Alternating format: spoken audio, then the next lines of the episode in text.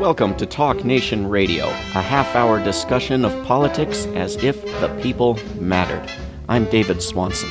It is my great privilege to welcome to Talk Nation Radio this week Cynthia McKinney. Cynthia McKinney has served in the Georgia State Legislature and the United States Congress, where she voted against NAFTA, opposed the war on Iraq, introduced the first resolution for the impeachment of George W. Bush.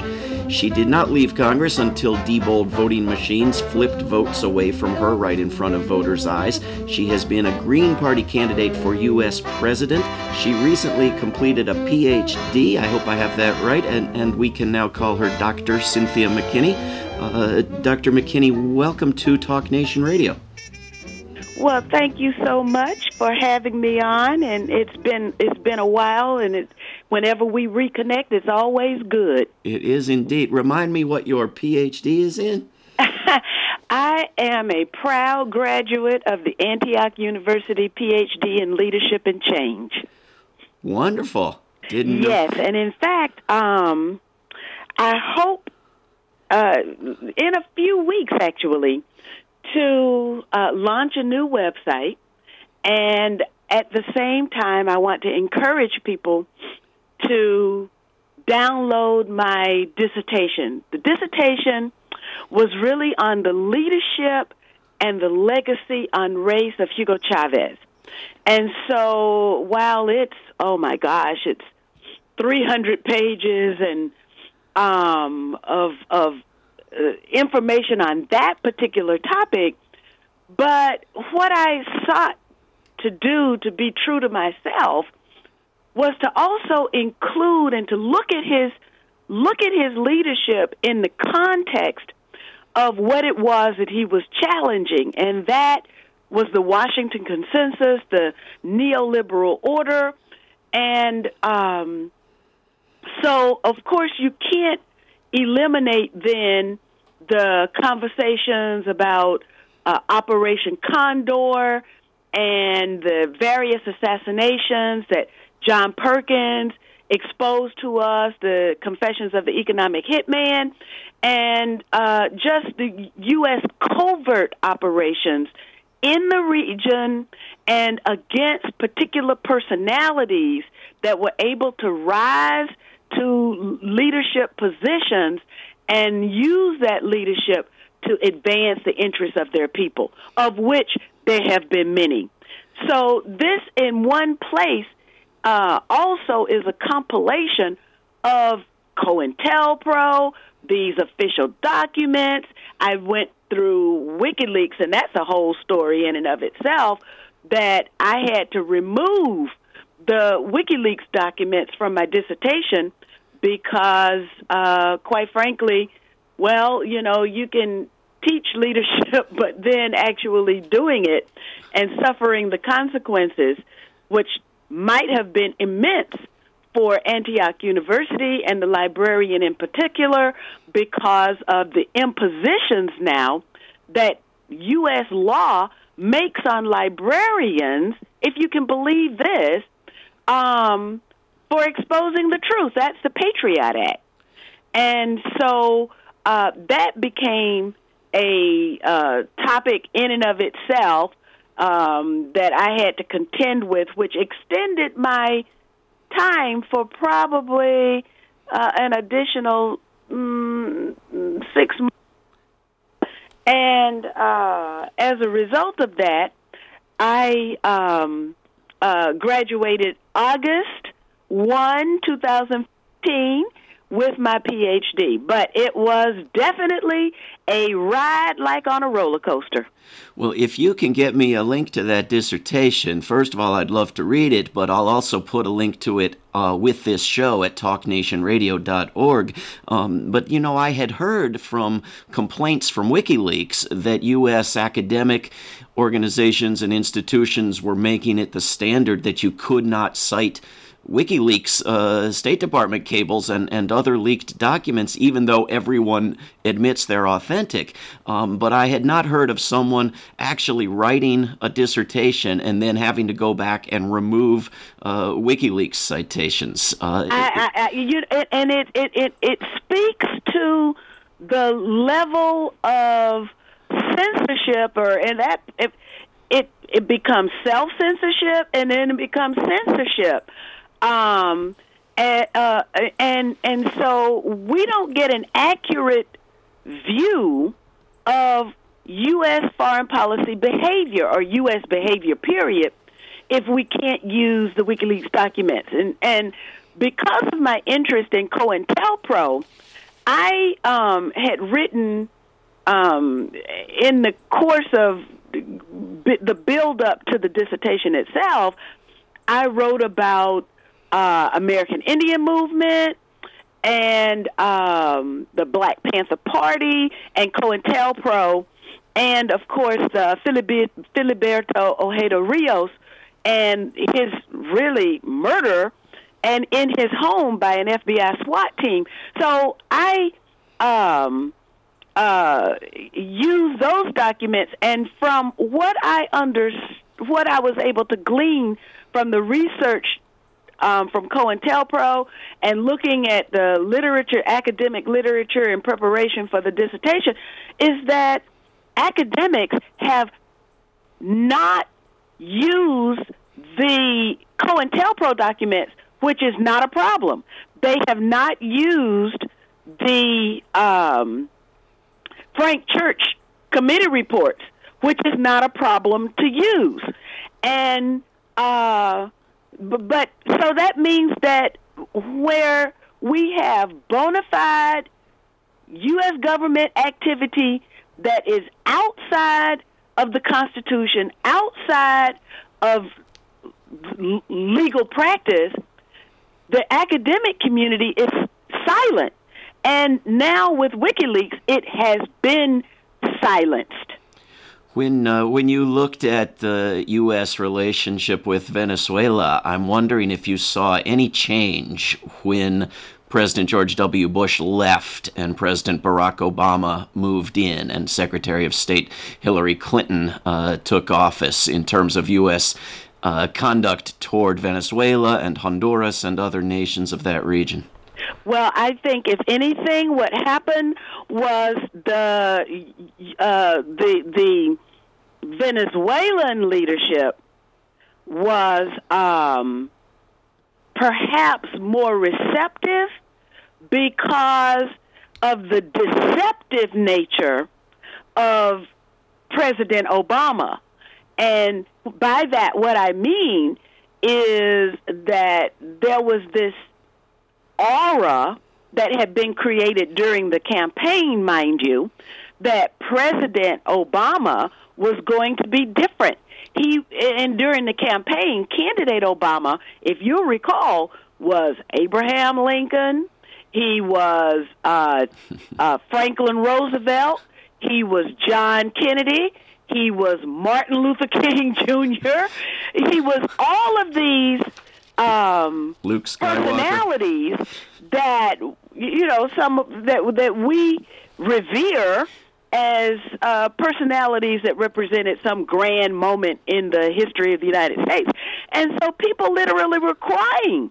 I remember when he went and spoke at the uh, what used to be the Berlin Wall, remember? Yeah. And the the Germans were literally crying, and because they thought that the United States was finally about to turn the page. Well, I can tell you from the WikiLeaks documents that I surveyed, and I read all two, there's uh, about twenty, twenty little, little more than twenty-two hundred uh, WikiLeaks documents that uh, refer by name to Venezuela or, you know, the Bolivarian Republic or Hugo Chavez. And um, there's no change, absolutely no change. And in fact, in many respects, I think the openness that people received President Obama was abused and uh, uh, allowed for... Um, Uh, how can I say, the nefarious uh, policies that had been openly objected to, to insinuate themselves into relationships that had, you know, were were based on the idea that this was going to be different.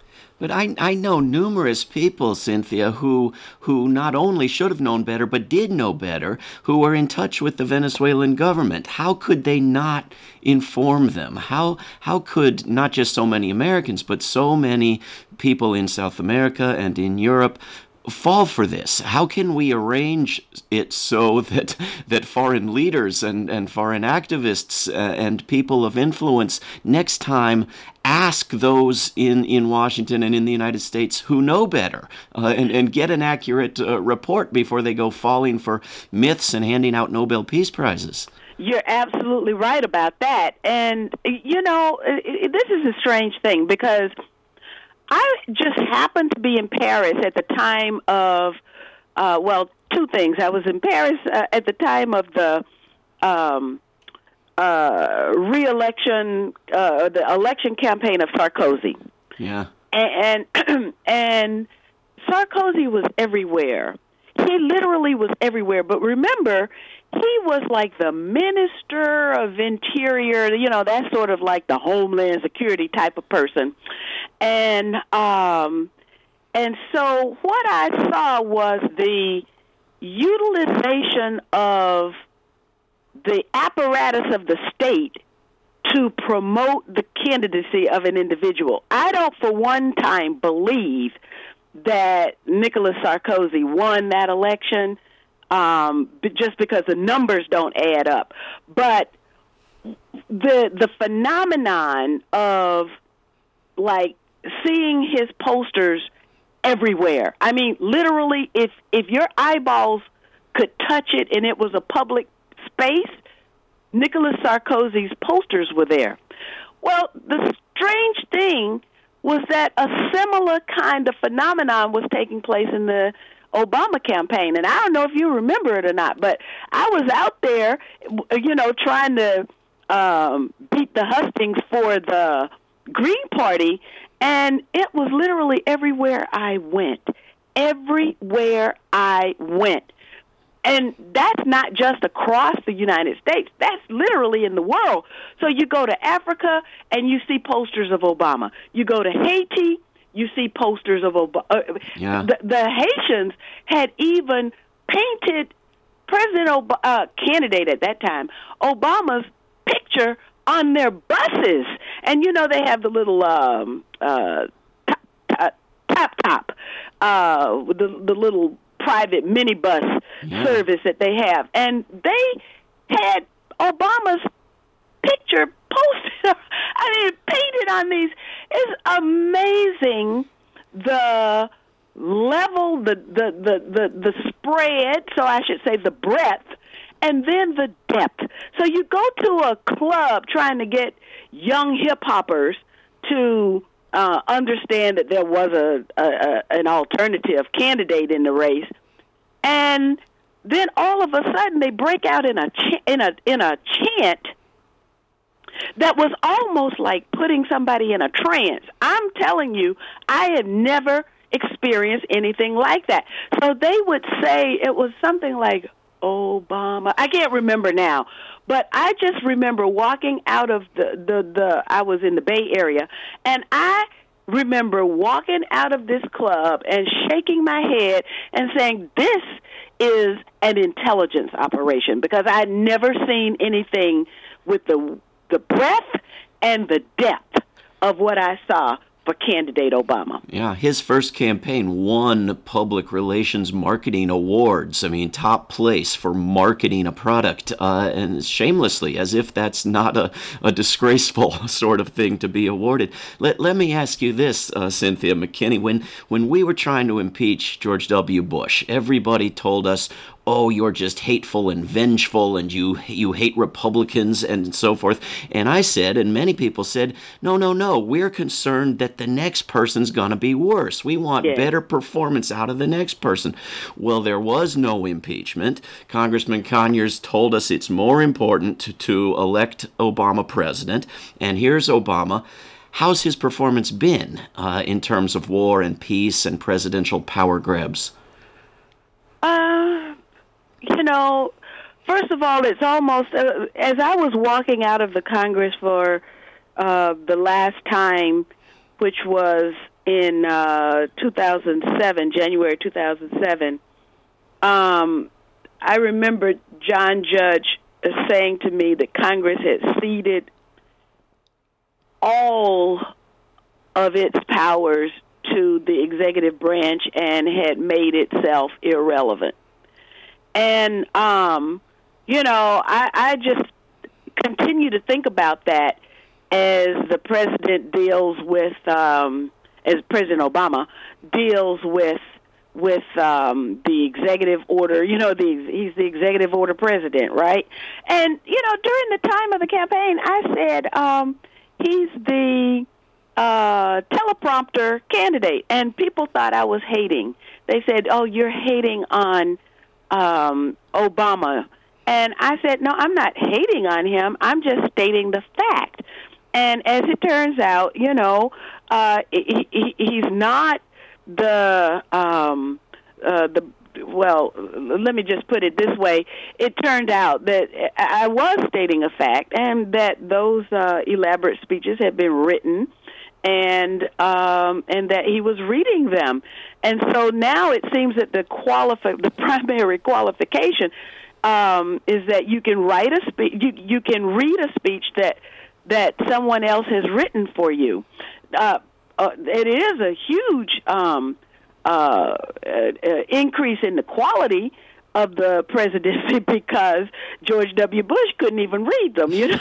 That's right. So, um, but um, in, in terms of impeachment, I, I think um, uh, George W. Bush earned um, my impeachment legislation. He earned Uh, Dennis Kucinich's uh, impeachment legislation, and Barack Obama has earned uh, impeachment legislation, but no one dare do it now. Yeah, it seems to me that George W. Bush at least had the decency to go to Congress and lie to them and badger them and get them to sort of kind of authorize his wars. When it comes to these drone wars or the war on Libya, for example, has Congress even been asked? Well, the only thing I can um, say is that, you know, I, in fact, I just posted this morning that I really wished, wish that the um, uh, Russians and the Chinese had done a double veto for Libya the way they did uh, for Syria. And we see that, you know, the objective of destroying Syria has already been met. And um, so, you know, I'm flipping through. Um, but they want to uh, overthrow my, the government, trying to do too, my research right? for my dissertation. And I'm flipping through these journals, and I find this field called cryodynamics. And basically, it's if you mash up a country, if you mess that country up, and you totally destroy it, how long is it going to take for that country to uh, you know, get back on its on its feet and uh, have functioning institutions? And basically, you're looking at uh, you know, say a, a, more than a decade, a decade or two.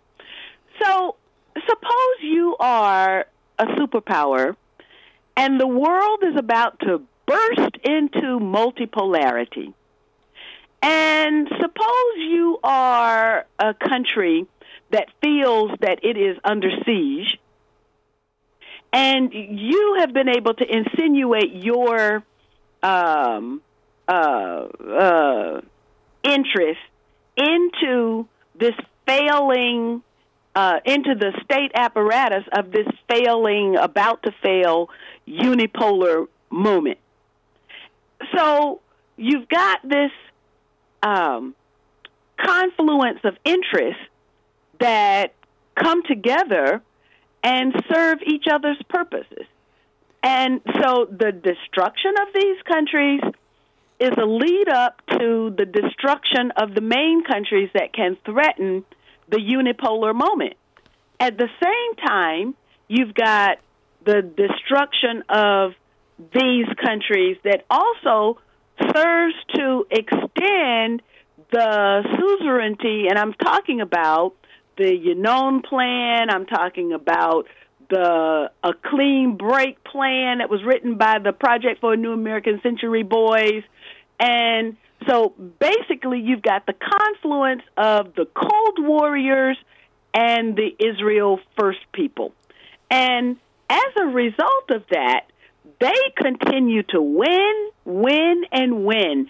So we see the destruction, total destruction of Libya, the total destruction of Syria, right there at the doorstep of Iran. Um, President uh, keeps talking about um, the failures of Iran, and we know that Iran is only a, a, a threshold away from uh, uh, uh, Russia itself.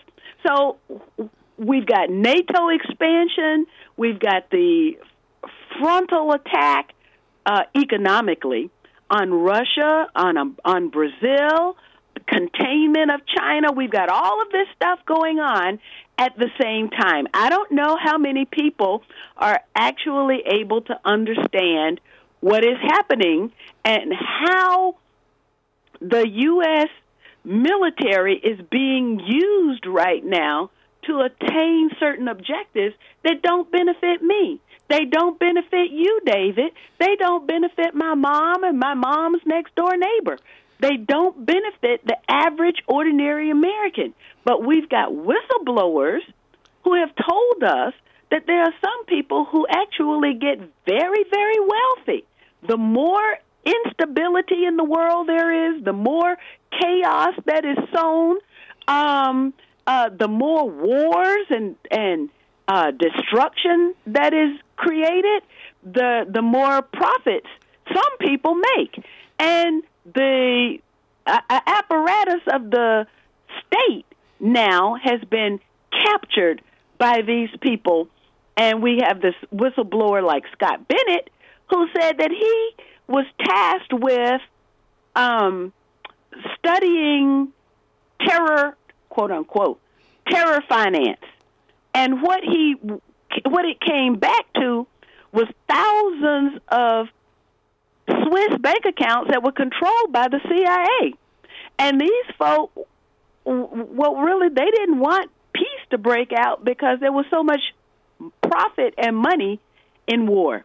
Let me ask you this, Cynthia, with about five minutes to go. Uh, a lot of people who do come around to recognizing the, the really openly stated goal of the U S government of overthrowing these foreign governments think that the U S government's ideal goal is really sort of a surgical regime change. They, they'd like to just change the government of Iraq and Libya and Syria, and they accidentally mishandle it, and in the process they kill a million people and they create chaos and turmoil and ISIS and so forth, and those are sort of accidents. Uh, and while they've destroyed much of Syria and helped destroy much of Syria, they're, they're really interested in just overthrowing the government of Syria.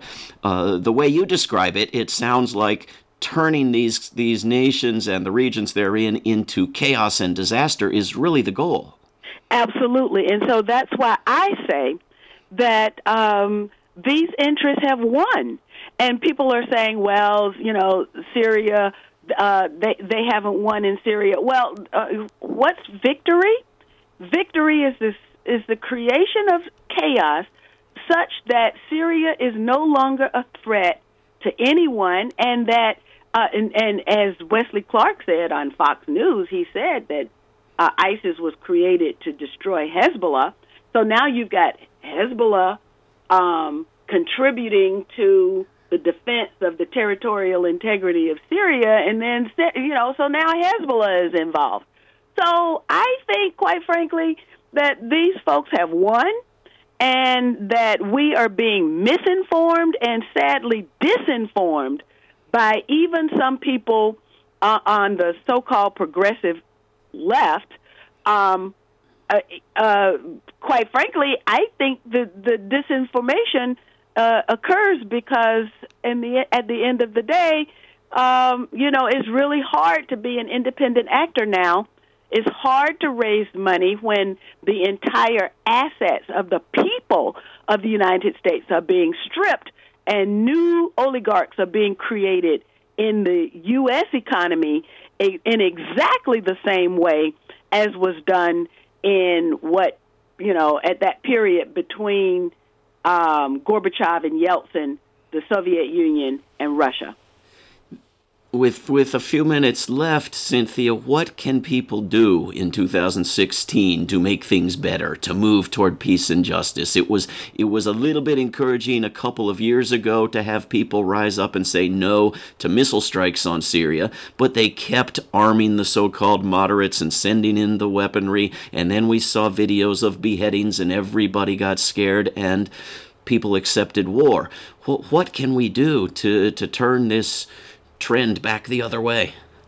I think really you, people like you and me, um, I, it's difficult. It's really, really difficult to to go on. But I think we really have to go on with our truth-telling, with our translation, what I now call myself a translator. So I, I translate the disinformation speak and sort of expose it as what it really, what's really being done and what's really being said.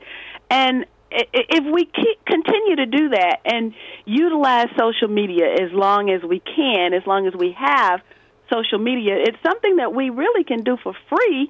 We just need to intensify our efforts so that we can reach more people. I think that is an excellent goal, translating Washington speak into normal, honest English. Uh, yeah. I, I, think, I, I think we could use a great deal more of that. Uh, it, it, we have like uh, one minute left. Uh, where can people follow what you're doing and support what you're doing uh, in the months ahead? Oh, well, you know, I will definitely send you my website address after I get it up and running. And um, in the meantime, they can find me at Cynthia McKinney Official on Facebook. And then I'm at Cynthia McKinney on Twitter. And uh, my email address, as always, which you will post on your on your website. Sure. I will do that if you want me to, absolutely. Uh, Cynthia McKinney has been in the Georgia State Legislature and the United States Congress, and we miss her there. There is not the same voice for peace that there was when people like Cynthia and Dennis Kucinich uh, were in the Congress. The things she voted on uh, against pressure turned out to be right, including NAFTA and the war on Iraq, uh, and she introduced the first resolution for impeachment of George W. Bush. Cynthia McKinney has been a Green Party candidate for U S president. Uh, we're having a little bit of trouble with the Republican and Democrats. If anyone hasn't noticed, uh, Doctor Cynthia McKinney with a doctorate in leadership and action. Is that it? Leadership and change. Leadership and change. Cynthia McKinney, thank you very, very much for coming on Talk Nation Radio. Thank you so much, David. This is Talk Nation Radio. I'm David Swanson. Take action at roots action dot org. Help end war at world beyond war dot org. All past shows can be heard at david swanson dot org. Talk Nation Radio is produced in Charlottesville, Virginia, and syndicated by Pacifica Network.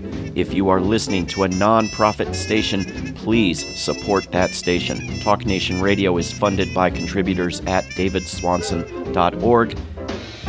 There is no way to peace. Peace is the way. Until next time.